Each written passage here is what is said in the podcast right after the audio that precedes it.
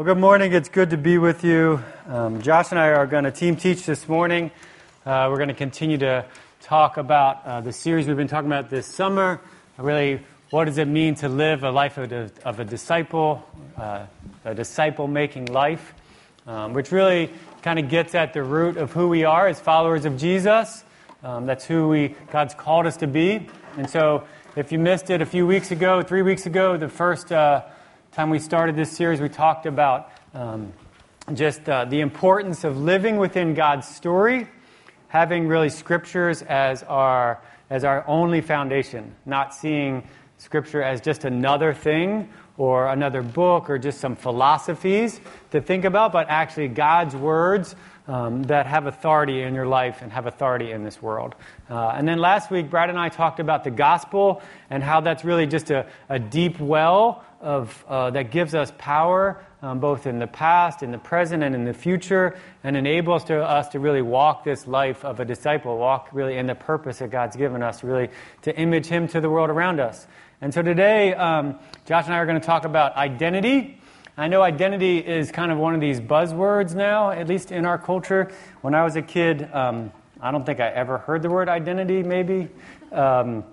But growing up in kind of Christian circles, we used the word worth instead of identity. People would ask, what do you find your worth in? Or what do you think gives you value? And so as I was thinking about that this morning, I wanted to just kind of start with maybe a question to kind of help get our brains and hearts moving towards this direction. As you think about that, what are some things that people in our culture find their identity or their worth in or their value in right now? What are some things that our culture or people, maybe even you, find your identity in, that you find your worth in? What are some things? Instagram, yeah. How many people are following you? Not so fast. Yeah. I do have an Instagram account, but I've never posted anything on there. But I have like 100 and some followers. I don't even know how. But Jessica has posted once on my Instagram like some picture from Christmas with like, I don't know. And so like a lot of people liked it, I guess. I don't know. But some people find their worth in that, I guess. I personally don't. But yes. What else? Jobs. Yeah, our careers. Yeah, what we do in life, we find our worth or value in. Yeah, good. What else?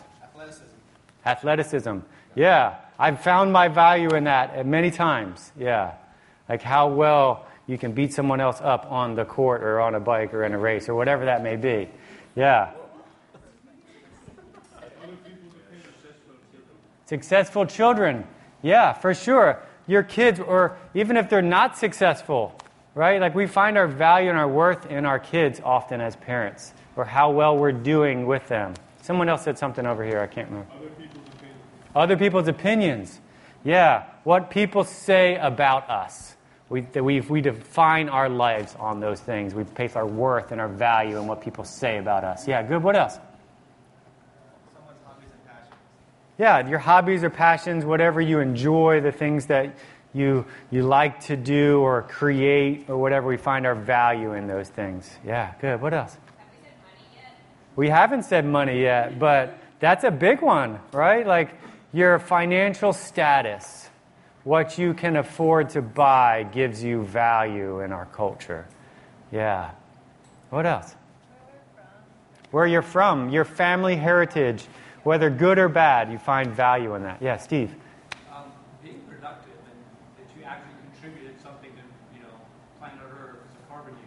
Yeah, being productive, right? Or like doing things. Yeah, accomplishing something. I can find my value in that often. Yeah. Your race. Yeah, your race or even your gender, right? Our culture often says, you know, your race or your gender gives you identity. Yeah, good. What else? Marriages. Your marriage. Yeah. Whether you can find a partner or not find a partner, whether you want one or want to get rid of the one you have, right? Like, we find our value in those things. Yeah. Someone said sexuality under their breath, right? But that's, but it's so obvious, right? Like, our culture defines our value on who we sleep with. How silly is that, right? What's that? Political philosophy. Yeah. Affiliation, like, the right way to see the issues. Yeah, who you think is the right one to follow. Right. Yeah, good, yeah. Think about straws, for example. Yeah, for sure. I think, we can continue to go on, but I think, there are so many things that humans find their identity in. But I want to say this morning that those are all fake IDs. I never had a fake ID as a kid, but I knew others that had, and I just went alongside theirs. Shocking, I know. Somehow I just knew the other people, and I got in anyway, right? That's a whole other story, which we're not going to talk about anymore, because that's what I used to find my identity in, but we're not talking about that this morning. But I want to say, none of those things are originally what God designed you to find your value in. And the good news of the gospel is that if you're a follower of Jesus, God has remade you. You are a new creation. You've been restored. You've been given a new identity. 2 Corinthians 5:17 says it this way. It says, "Therefore, if anyone is in Christ, he is a new creation. The old has passed away. Behold, the new has come." As we think about that, I want to say that this idea of a new identity is so important for us to understand, because it's out of that, out of who we actually are, we then live. That the things that we do come out of our being, not the other way around. We're not valuable or significant based on what we do. It's rather on who we are. So it's our being that leads to our identity. Who Christ has actually recreated us to be. How we've been recreated in Christ. That when we actually see our need for Jesus and we place our trust in Him and what He's done, rather than any of the things that we want to do or any of the things that we want to find our value in, He changes the very essence of who we are, the very internal essence of who we are. He changes our identity, and then out of that identity, it changes our actions. It changes who we are and how we live, because we're motivated differently. We're motivated differently now because we're actually different people. We're new in Christ, is what this verse is talking about. And then what we do becomes a reflection of that if we're actually living in our gospel identity. If you read the New Testament and you read through the epistles where Paul writes to churches like you and I, what he does, he writes to them because oftentimes there's things that are going on in those churches that are a mess. People are living the wrong way, they're doing certain things, and he doesn't just write them and say, stop doing this, start doing these other things. What he does, if you read them, is he actually reminds them of the gospel first. He reminds them of who they are and what God has done, and he reminds them of what's true of them in Christ. And he reminds them of their identity. And then he says, based on that identity, based on that new gospel identity, now go and live in these ways. Go and live as a reflection of who you truly are.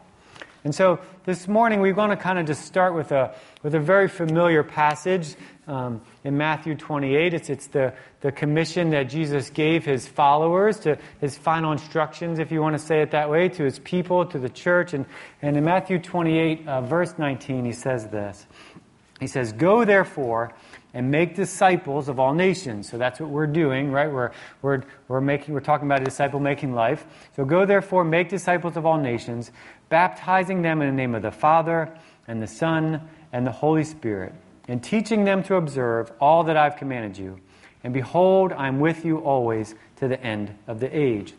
And so as Jesus gives us this commission as the church, what he's saying is what that journey of restoration looks like.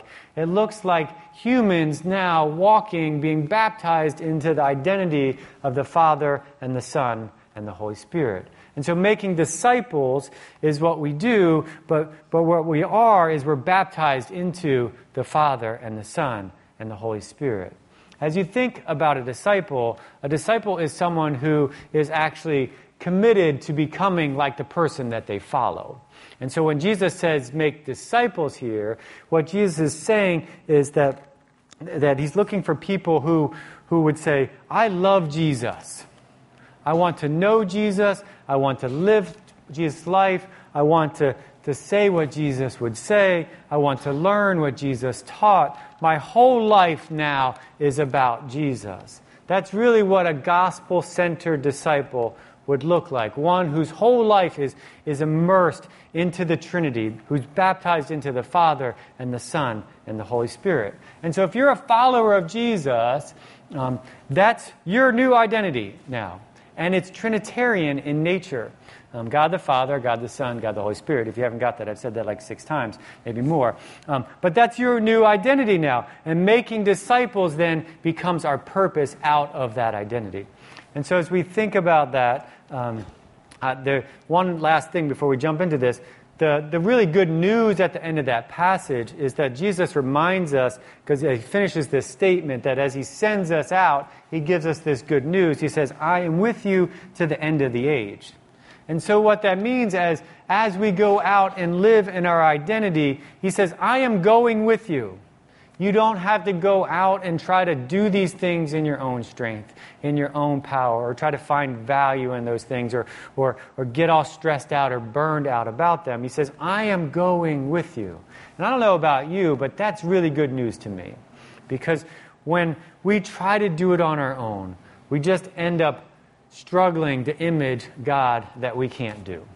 There's no way that we can image a God that is so different and so holy and so completely amazing by ourselves. And so God's saying he is going with us. He gives us his Spirit to go with us, to equip us, to help us walk in this new identity. And so this morning we want to talk about just really 3 specific identities that come out of our Trinitarian understanding and our Trinitarian identity. Some of you have heard these before. If you ever look forward, you may see them on a sign up here.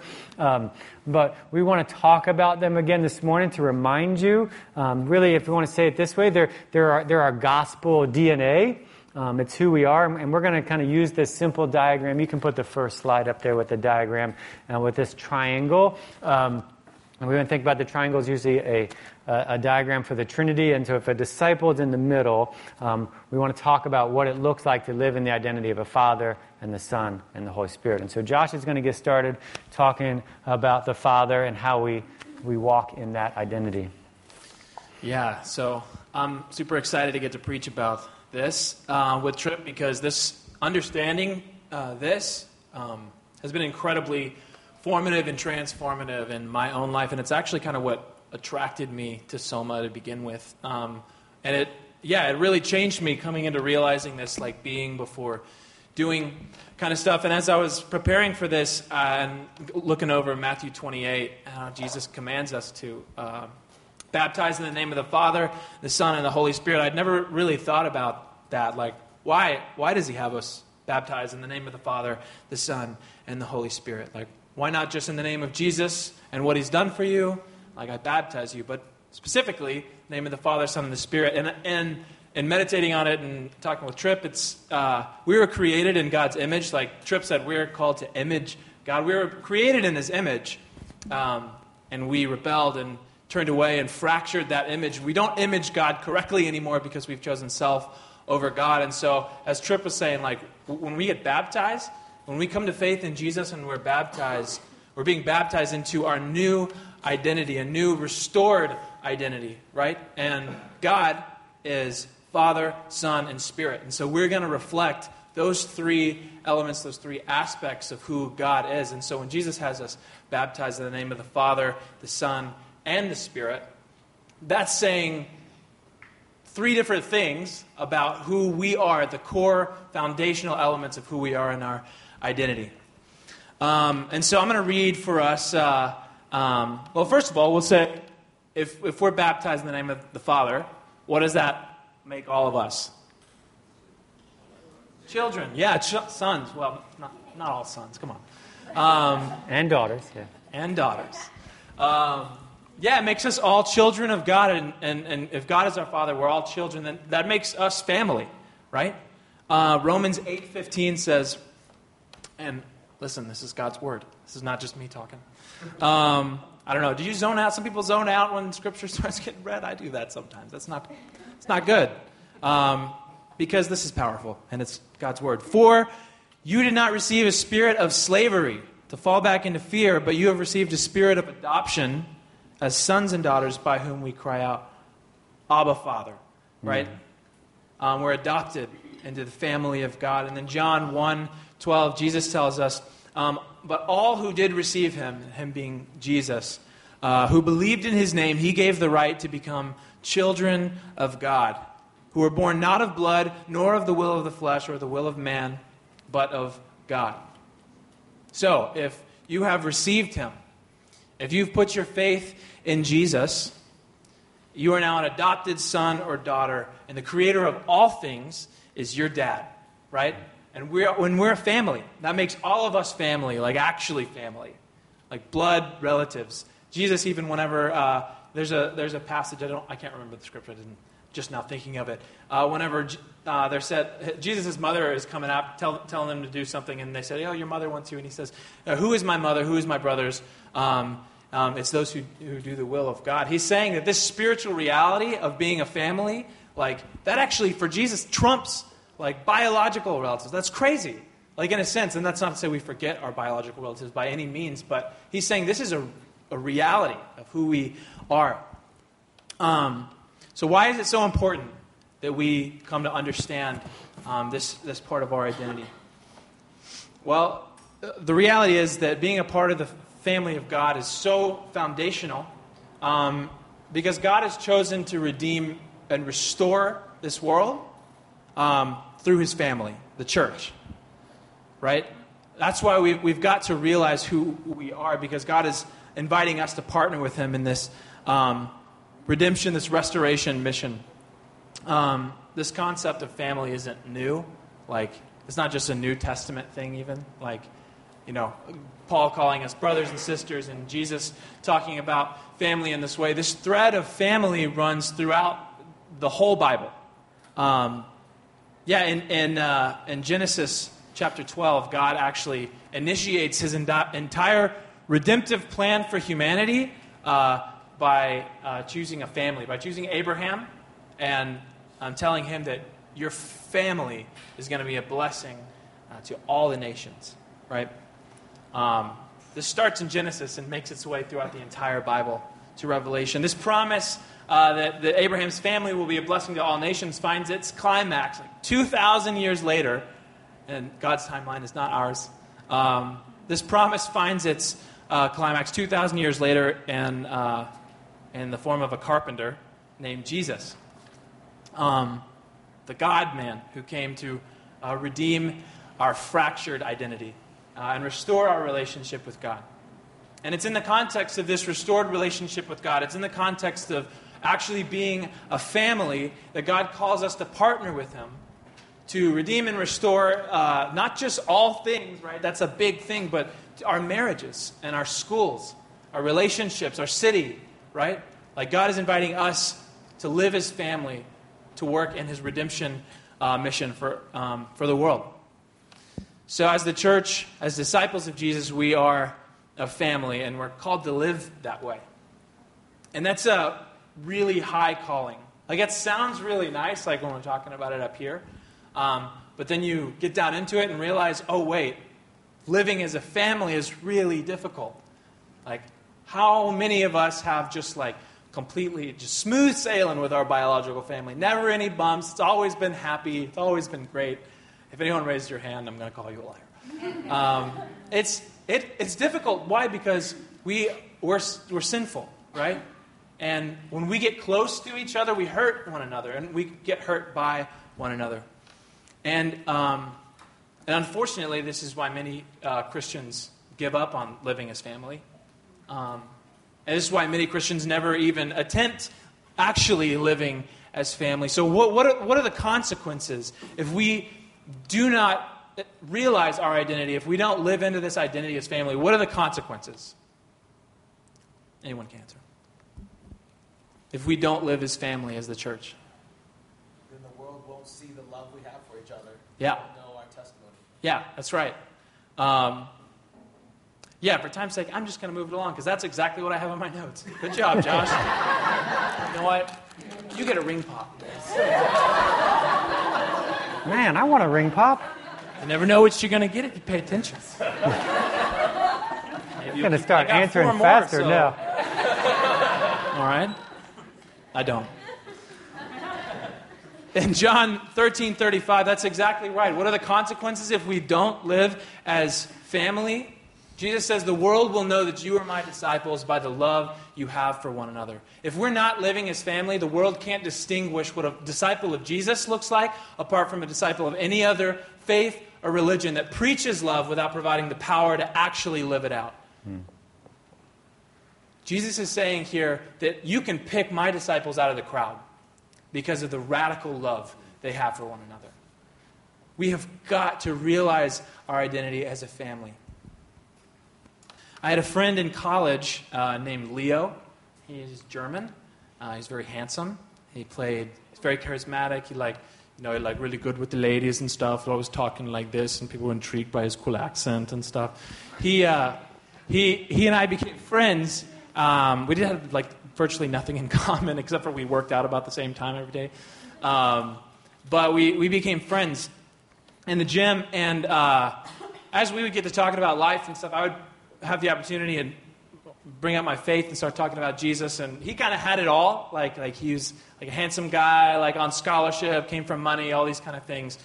He wasn't interested at first, but as he began to see something different in my life, he began to wonder about that and want that. It led to some really amazing conversations that he and I started having. And eventually we became roommates. We would stay up late talking, getting deep into the gospel. And it was incredible. But throughout all these gospel conversations that I would have with him, sharing with him the truth of Jesus and what he's done for him and what that means for his life, he was interested, but there was always something blocking, something stopping him from going all the way with this Jesus thing, right?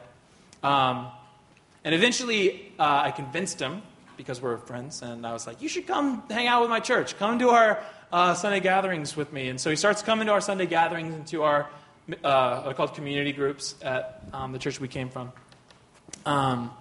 He started coming, and within a few months of coming, and I'll never forget this, after one of our Sunday gatherings, he came up to me and he said, if churches were like this everywhere, everyone would want to go to church all the time. And I was like, yeah.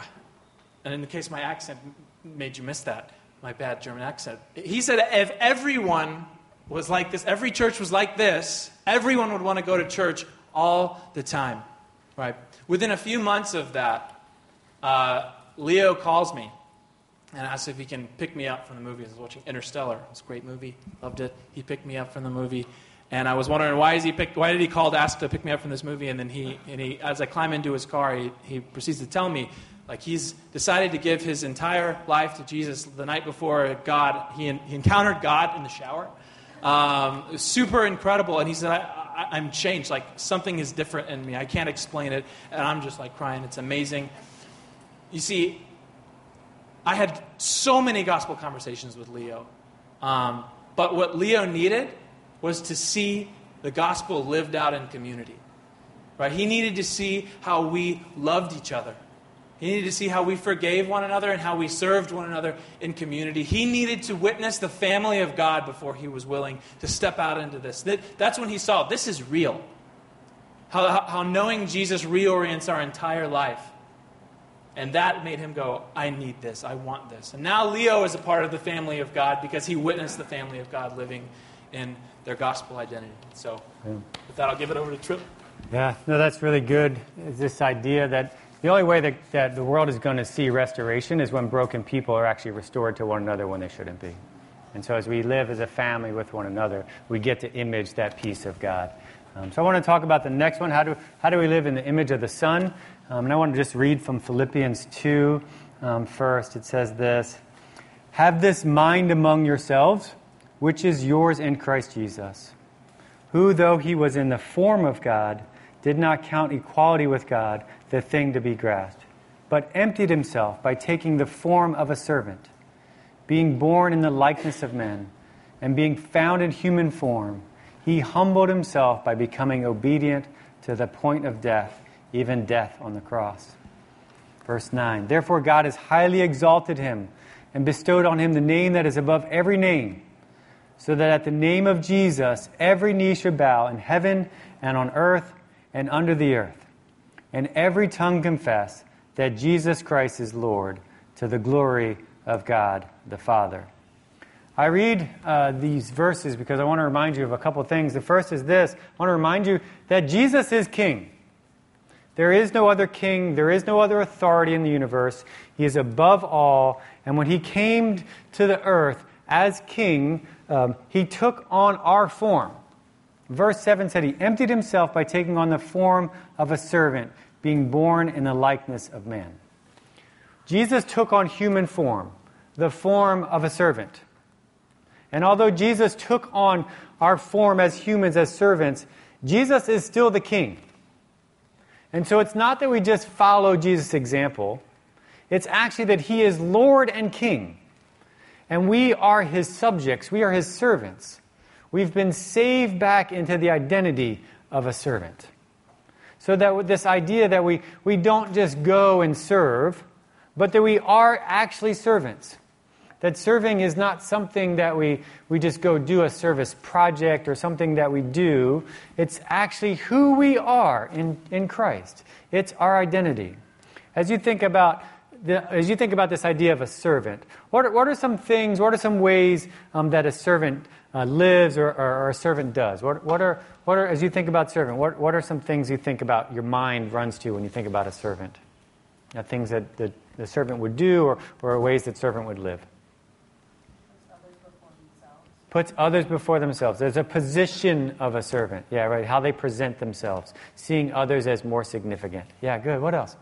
Attentive to the needs of others. Attentive to the need of others. It's not just let me bend over and help you. It's actually being attentive to others around you. Yeah, good. What else? Sacrificing their own wants and needs for others. Yeah. Sacrificing their own wants and needs for the needs of others, people that they're serving. Yeah, good. What else? They stay in the background? Yeah. They stay in the background and make sure that the one that they're serving is seen. Yeah, good. They're humble. They're humble, yeah. Servants are humble people. They're not people of entitlement. They help others accomplish what they're supposed to do. Yeah. They have their task is to make sure that the master gets done what he wants to be done. Yeah, good. What else?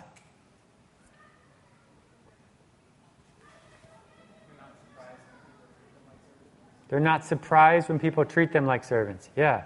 Yeah, they know that's who they are. They're not looking for some identity somewhere else. Yeah. They're going to take it seriously, so they'll be proactive. Okay. They'll think about how can I better serve those I'm supposed to be serving rather than reactive. Yeah, servants are continually looking to serve those, the master. Yeah. They're tolerant of mistreatment they receive from others. Yeah. They're tolerant of the way others treat them because they know their position and how and who they are. Yeah, good. What else? Things that servants do or the way that they live. They're gratified by their service. They have to be. They go nuts. Yeah. Like living for someone else constantly and not getting any type of strokes for it, eventually you're going to be bitter unless you love the service that you're providing. Yeah. And the person you're providing it to. Yeah. A true servant really loves the master and loves to walk in what they're called to do. Yeah. I want to say this. If servants is how God created us, and if we're going to image the world and we're going to show the world what really a pre-fall human looks like, the world is going to need to see, our culture is going to need to see servanthood. Right? If we exist to show the world what the Father's like, not for our glory but for His, then when we walk around as His disciples, people should say, God must be super humble and He must be a servant. I want to say, in Christ, that's who you and I are. It says we should have the same attitude as Christ. That's what Scripture says. Attitude is really a heart issue. It's the idea that our identity starts in our hearts, believing what God has said is true, and that changes our identity and changes us really back into the way that He originally designed us to be and to live. I think the problem is, if you look through the whole story of the Bible, the whole story of humanity, it's about actually trying to be higher than God. We've tried to move from the position of a servant to the position of authority, to the position of control. And as you look throughout all humanity, that hasn't worked out so good. It hasn't worked out so well. Because I think really we forget that this is true of us. That we exist to bring glory to God. So instead of waking up every morning and saying, how can I live my life so that others will see God today? We get up and we roll out into our life for our plan, for our glory, for our stuff, and we live in a delusion that we are the authority rather than the servant. I want to remind us that this is who God has remade us to be servants. And really, in the service of Jesus, your credentials are meaningless. It doesn't matter where you went to school, what job you hold, what you have done, what you can accomplish today. And the only credential that really truly matters is that you and I are bondservants of Jesus. And we're called to image Him in whatever area or walk of life that He's placed you in. That as servants of the King, we now get to live in a new way. We don't have to. We actually get to live in a new way. Since we've been served by God through His Son, we now get to live as servants out of the love and gratitude really being our motive because He has loved and served us. We now have been changed and we love and serve others.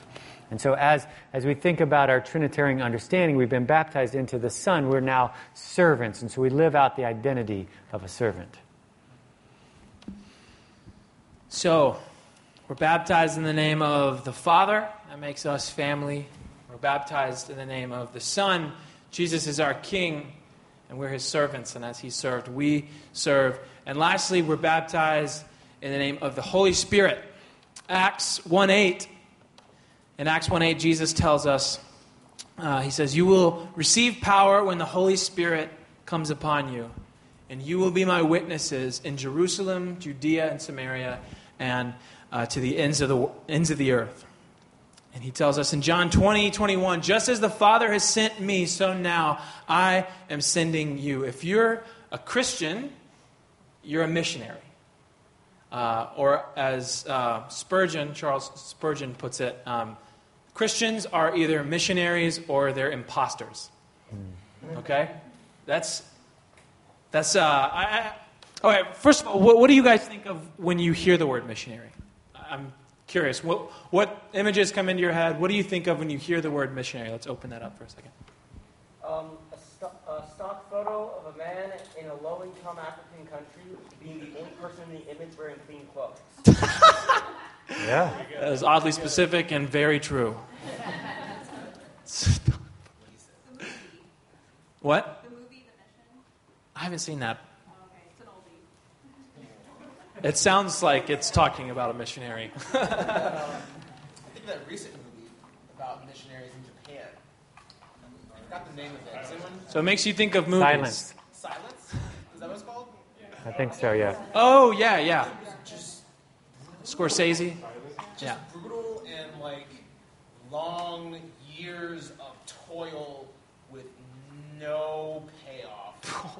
Only to get smashed in the end. Wow. But your entire life is this, like, glorifying signpost for God. But it's like, who wants to do that? Yeah.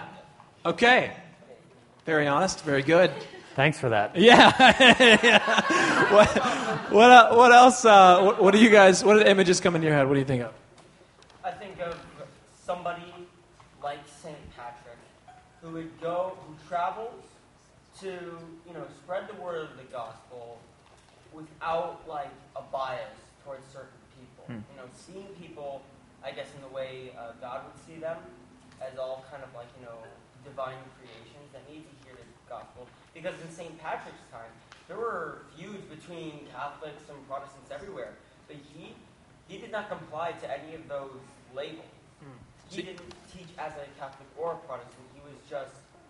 He just wanted to teach the gospel. He wanted to show people Jesus, not all these silly identifications. Yeah. You think of crossing cultures and kind of removing those cultural boundaries and saying, just whoever you are, I'm going to preach to you. Someone who's humble, willing to learn the culture around them. Yeah, okay, that's good. Someone who's humble, willing to learn, definitely.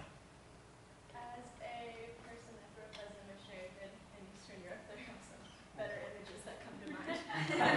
Yeah, I guess so. But there's a tendency of a lot of NKs that talk to you think of missions overseas as kind of the highest calling of a Christian. It's like, oh, if you're not overseas, then like, what are you doing? Are you even serving Christ? So I know that's kind of If you're not over there, then you're not a real missionary. You're just kind of you're faking it here.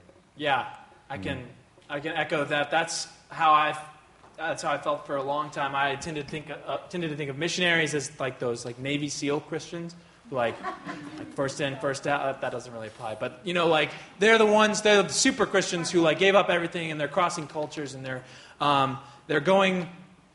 Specifically overseas, like, makes you a missionary. I don't know if you go to Canada, if that even counts. That's what I thought. And I remember in college asking God, like, praying and asking God, are you calling me to be a missionary? Right? And I hadn't yet read that Spurgeon quote, so, you know. Now I have come to understand, of course, yes, he was calling me to be a missionary because I'm a Christian. Like, he's calling every single one of us to be a missionary. The qualification for being a missionary is not going overseas. It's receiving the Holy Spirit. And if you have become a disciple of Jesus and received the Spirit of God, you are a missionary. We're all missionaries.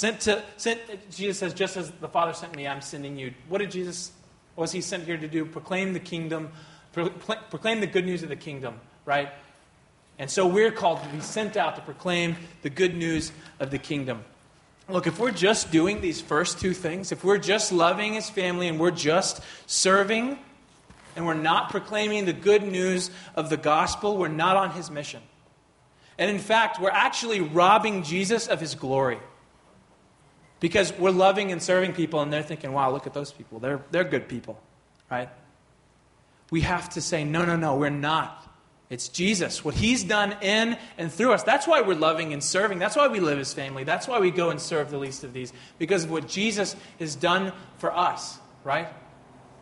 Let us not rob Jesus of his glory by failing to proclaim the good news of why we're doing it. There's no power to save in just loving and serving. The power to save is in the gospel and in the Holy Spirit that empowers each of us to preach it. There's a quote some of you may have heard, preach the gospel at all times, and if necessary, use words. It sounds nice, totally unbiblical. It's not as garbage. Like, it is always necessary to use words. Because loving and serving other people isn't the gospel. It's living in light of your identity, right? It's living out what the gospel has done, what Jesus has done for you, but proclaiming the gospel is the gospel, right? We have to, there's no power to save in loving and serving. I think there's this idea I've heard a lot, like just kind of, you know, build a relationship with somebody and then kind of wait for them to ask you about it. The reality is often the most effective and best place to share the gospel is in the context of a relationship with trust, right? But that's not our calling, is to wait for people to ask. Can you imagine if the Apostle Paul had waited for people to ask him or for him to build relationships with everyone before he preached the gospel? We wouldn't have the New Testament, right? We're called to proclaim the good news of Jesus because we have the Spirit of God inside of us. And I know a lot of times this part of it, like proclaiming the gospel, can be very intimidating for a lot of us. Like, what if I'm not eloquent with my words, or I don't know it well enough to really speak it into someone's life, or what if they ask a question and I don't know the answer to it? You know? Well, I have good news for all of those trepidations. It is not up to you or me to save anyone. We don't have to preach a perfect gospel. Jesus sent us out as witnesses, right? So witness. What has Jesus done in your life? Bring it up. Like, talk about Jesus. Let it be normal. I think the reality is we talk about what we love. All right? We talk about what we love. If you love Avengers Endgame, you're going to talk about it. Right? And a good way to measure what you're really loving in your life is how much do you talk about it? How much do I talk about Jesus versus how much I talk about the latest big movie that's out? Right? Yeah, and it's also not weird to talk about something that you love, no matter if the thing is weird. Like this whole, believing that a Jewish man 2,000 years ago came and was crucified and that absolves you of your sins. That's crazy. That's kind of weird. It's true. I believe it's true with all my heart. It is kind of weird. But you know what? When you're passionate about something and excited about something and you're talking about it, it's not weird to other people. A friend of mine, Winston, he explained to me in, great detail his personal, his campaign, his self-created Dungeons and Dragons campaign. For an hour, he explained it to me. And it was amazing. I've never played Dungeons and Dragons. I don't care anything about Dungeons and Dragons, but as he was talking about it, he was passionate about it. He was excited about it. And that spread over to me, and I was like, yeah, I got to play this. This is awesome. And now I'm talking to you guys about it. It spread. Just he was passionate about it, right? When you're excited about something and you're passionate, and if that's Jesus, people, and especially if you're living in these other two identities, if you are loving humbly, and you're loving and serving humbly, as we talk about Jesus, as we become known as the people who are going to talk about Jesus, it's not weird. Or maybe it's a little weird, but it's also kind of endearing. I think of Daniel at Trader Joe's, always looking for an excuse to bring up Jesus, and then all of a sudden when people are at their lowest, they look to that person who's been loving and serving and always talking about the hope that they have in Jesus, right? Just witness to what God has done in your life. You don't have to worry about the Spirit of God. The same Spirit that raised Jesus from the dead is inside of you. He can speak through you. You don't have to have all your words together. So we're missionaries called to proclaim the good news. So let's go live in light of our identity that displays the good news, and let's not rob Jesus of his glory by failing to tell people the good news. Yeah, I think it's really good news that we kind of started there in Matthew, right, where God says he goes with us. As the Spirit goes with us, he helps us, enables us to walk in the identity that he's changed us into. And so as a family, we get to love and care for one another. As servants, we get to serve the family, but also serve those that don't yet know Jesus. And as missionaries, we proclaim those things in the power of the Spirit, and we live out the good news of those things in everyday life. And so I think as we think through those things, there are so many things in this life we said in the beginning that we falsely find our identity in. And I want to just kind of remind you with some good news as we wrap up here. In Hebrews 4:15, it reminds us that when we are confronted with our need, when we really realize the depth of our problem, really our rebellion is not living in our identity. Rebellion is really living in a false identity. And when we understand that, when we call out to God for mercy, and when we get to actually go to him in confidence, because it says this, we draw near to the throne of grace that we may receive mercy and find grace to help in time of need. I want to say this is not just for your salvation. Right? God calls us to, and when we the very first moment we understand our need for him, he calls it to us, but this is also for our sanctification process.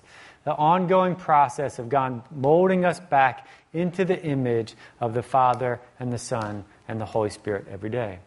And so we get to, with confidence, go and draw near to the throne of grace because God has been merciful to us. God has been gracious to you. God has made you and me brothers and sisters, part of his family, adopted into his family with all of the benefits of having God as our Father. That's amazing. He's made you and me his servants, servants of the King. He's made us missionaries, really part of his restorative plan for the world. And the good news is that you and I don't have to go out and try to perform or do acts of service to make up for the mess of our rebellion. You don't have to perform or earn anything. God has already given you mercy. He's already been gracious to you. You've been given unmerited favor, nothing that you deserved. We didn't do nothing we do gives us anything. But God, in His graciousness and His mercy, has changed our hearts. He's given us a new identity. And we get to be a part of His amazing kingdom now on this earth that's unlike any other kingdom, unlike any other ruler and any other society, where we're completely loved and we're completely accepted in Christ. I want to close with this reminder from Romans 12:1. And this is just really a reminder that what our response to what He's done for us is this. And I'm just going to read this as, therefore I urge you, brothers and sisters, to live in view of God's mercy, to offer your bodies as living sacrifices, holy and pleasing to God. This is your true and proper worship. You see, to live in our true identity is to worship. Worship is not just singing. Worship is an act of everything we do in life. And so as we worship, the question becomes for us, what identity are we going to walk in? Where is your worship directed? It's either going to be towards yourself, an identity you want to live in, or towards God and what we're going to worship Him. So either going to worship self or worship God. And I'll remind us as a family, encourage us that God has restored us back into His image, where we once again get to worship Him truly for who He is. Truly for who He is. And so I want to close in prayer, and just as we think about these things, and remind you to worship God in every moment of the day, as you live truly in a new gospel identity that He has changed us and made us to be, that we get to now live in an abundant, good life that's better than any identity that we would try to find our hope in. Because I don't know about you, but I've tried to place my hope in many other things, and they come to an end somewhere. You might not be at that end yet, but anything you try to place your identity in other than God Himself will come to an end. Whether you understand it or not, it will come to an end. And in the complete end, when Jesus returns and restores this world the way that He originally designed it to be, when we'll once again truly get to walk in identity without the brokenness of our sin, everything else you've placed your identity in will end. But now we get to live an abundant life, demonstrating that now, and live a better life than anything else that we think is going to find us hope, because it always ends in emptiness. And the good news of the Spirit is that He changed us, and He also enables us to walk in those things daily, even if they're hard, and even if they become things that the rest of the world tells us, the rest of our culture says, what are you placing your identity in that for? The good news is this is actually the truth of God, because He is actually King, and His words hold weight, not just in our culture, but for all eternity. And so I want to pray for us this morning. Father, we thank You that You have changed us. Father, we thank You that You have given us a new identity. Father, we thank You that You have molded us back into the image of the Father and the Son and the Holy Spirit. Father, I pray for those of us that is true of. Father, I pray that You would equip us. Father, I pray that You would give us more of Your Spirit to walk in the truth of the identity You've changed us to be. Father, I pray for those in this room and those in our city and those in this world that don't yet know You as their identity.